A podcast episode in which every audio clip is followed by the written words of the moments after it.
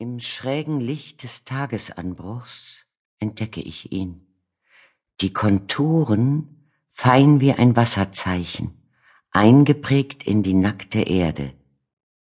Mittags, wenn die afrikanische Sonne heiß und grell niederbrennt, hätte ich ihn vielleicht glatt übersehen, doch am frühen Morgen werfen auch die flachsten Mulden und Vertiefungen einen Schatten, und als ich aus unserem Zelt trete, fällt mir dieser einzelne Abdruck sofort auf. Ich sinke davor in die Hocke, und es überläuft mich plötzlich eiskalt, als mir klar wird, dass nur die dünne Zelthaut uns geschützt hat, während wir schliefen. Richard kriecht aus dem Zelt und ächzt zufrieden, als er sich aufrichtet und streckt. Begierig saugt er den Duft des taubedeckten Grases ein, des Holzrauchs und des Frühstücks, das auf der Feuerstelle brutzelt. Die Düfte Afrikas. Dieses Abenteuer ist Richards Traum. Es war immer schon Richards Traum, nicht meiner. Ich bin die Freundin, die ein guter Kumpel sein will und daher im Zweifel immer sagt, natürlich bin ich einverstanden, Schatz. Auch wenn es 28 Stunden in drei verschiedenen Flugzeugen bedeutet, von London nach Johannesburg, von Johannesburg nach Maun, von dort weiter in den Busch, mit einer klapprigen Kiste, die von einem verkaterten Piloten geflogen wird. Selbst wenn es zwei Wochen in einem Zelt bedeutet, und man unentwegt die Moskitos verjagen und zum Pinkeln hinter einen Busch gehen muss. Selbst wenn es bedeutet, dass ich sterben könnte.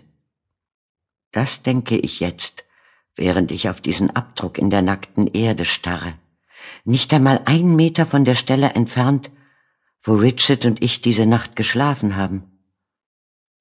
Riech die Luft, Millie, jubiliert Richard. Nirgendwo sonst riecht sie so wie hier. Da war ein Löwe, sage ich.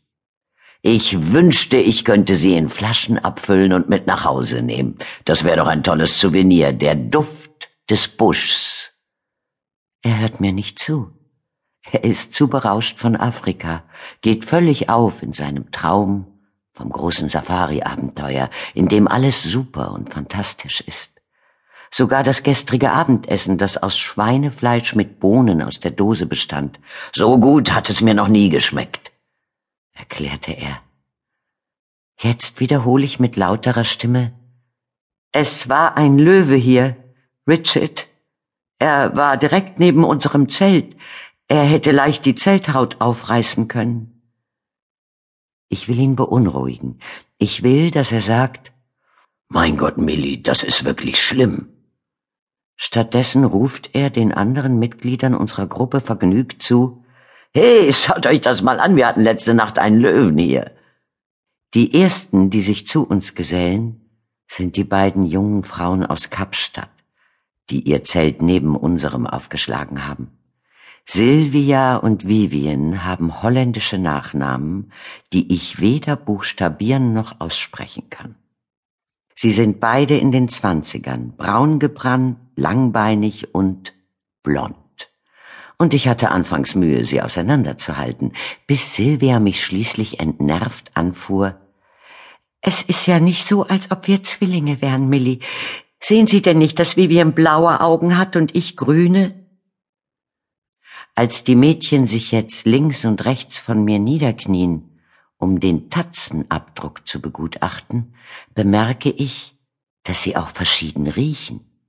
Die blauäugige Vivien duftet wie frisches Gras, der unverbrauchte, unverdorbene Duft der Jugend. Sylvia strömt den Geruch der Zitronengraslotion aus, mit der sie sich immer einschmiert, um die Moskitos abzuhalten. Denn DEET ist ein Gift. Das wissen Sie doch, oder?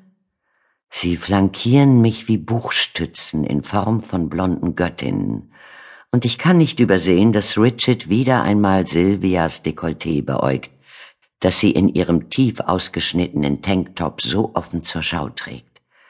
Für eine Frau, die sich immer so gewissenhaft mit Insektenschutzmittel einreibt, bietet sie dem Moskitos alarmierend viel nackte Haut zum Stechen an.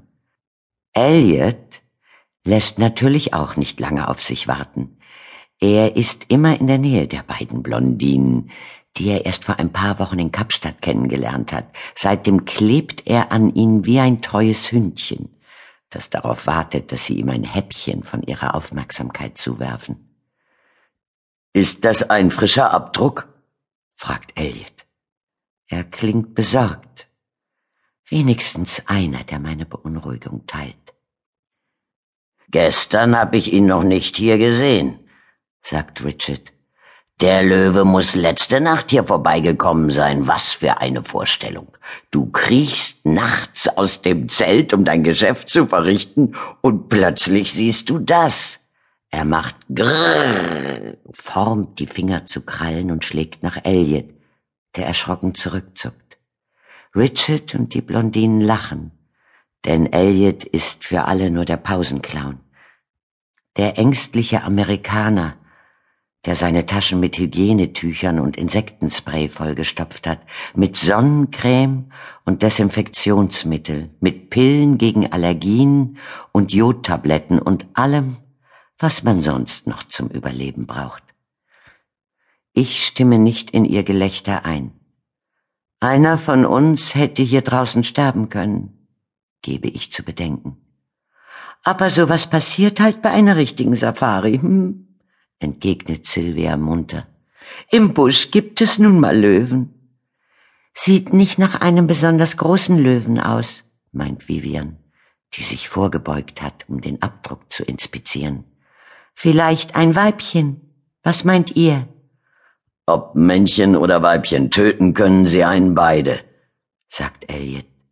Silvia gibt ihm einen spielerischen Klaps. Ui, hast du etwa Angst? Nein, nein, ich hatte nur gedacht, Johnny hätte übertrieben, als er uns am ersten Tag diesen Vortrag gehalten hat. Bleibt im Jeep, bleibt im Zelt. Sonst werdet ihr sterben. Wenn Sie hundertprozentige Sicherheit wollen, Elliot, hätten Sie vielleicht lieber in den Zoo gehen sollen, sagt Richard und die Blondinen lachen über seine bissige Bemerkung. Alle huldigen Richard, dem Alpha-Männchen. Ganz wie die Helden, die er in seinen Romanen beschreibt, ist er ein Mann, der zupackt und die Situation rettet. Das glaubt er jedenfalls. Hier draußen in der Wildnis ist er auch nur ein hilfloser, ahnungsloser Londoner und redet doch daher, als sei er der große Survival-Experte. Da ist noch etwas, was mich an diesem Morgen nervt. Neben der Tatsache, dass ich Hunger habe, dass ich schlecht geschlafen habe und dass die Moskitos mich inzwischen entdeckt haben. Wie immer, kaum trete ich aus dem Zelt, ist es, als ob sie die Essensglocke gehört hätten. Schon klatsche ich mir wieder hektisch auf Hals und Gesicht. Richard ruft dem afrikanischen Fährtensucher zu. Clarence, komm her, schau dir an, was da letzte Nacht durchs Camp geschlichen ist. Clarence hat mit Mr. und Mrs. Matsunaga am Lagerfeuer gesessen und Kaffee getrunken. Jetzt schlendert er auf uns zu, seine Blechtasse in der Hand, und kauert sich hin, um den Abdruck zu inspizieren. Er ist frisch, sagt Richard, unser neuer Buschexperte. Der Löwe ist sicher erst letzte Nacht vorbeigekommen. Kein Löwe, stellt Clarence fest.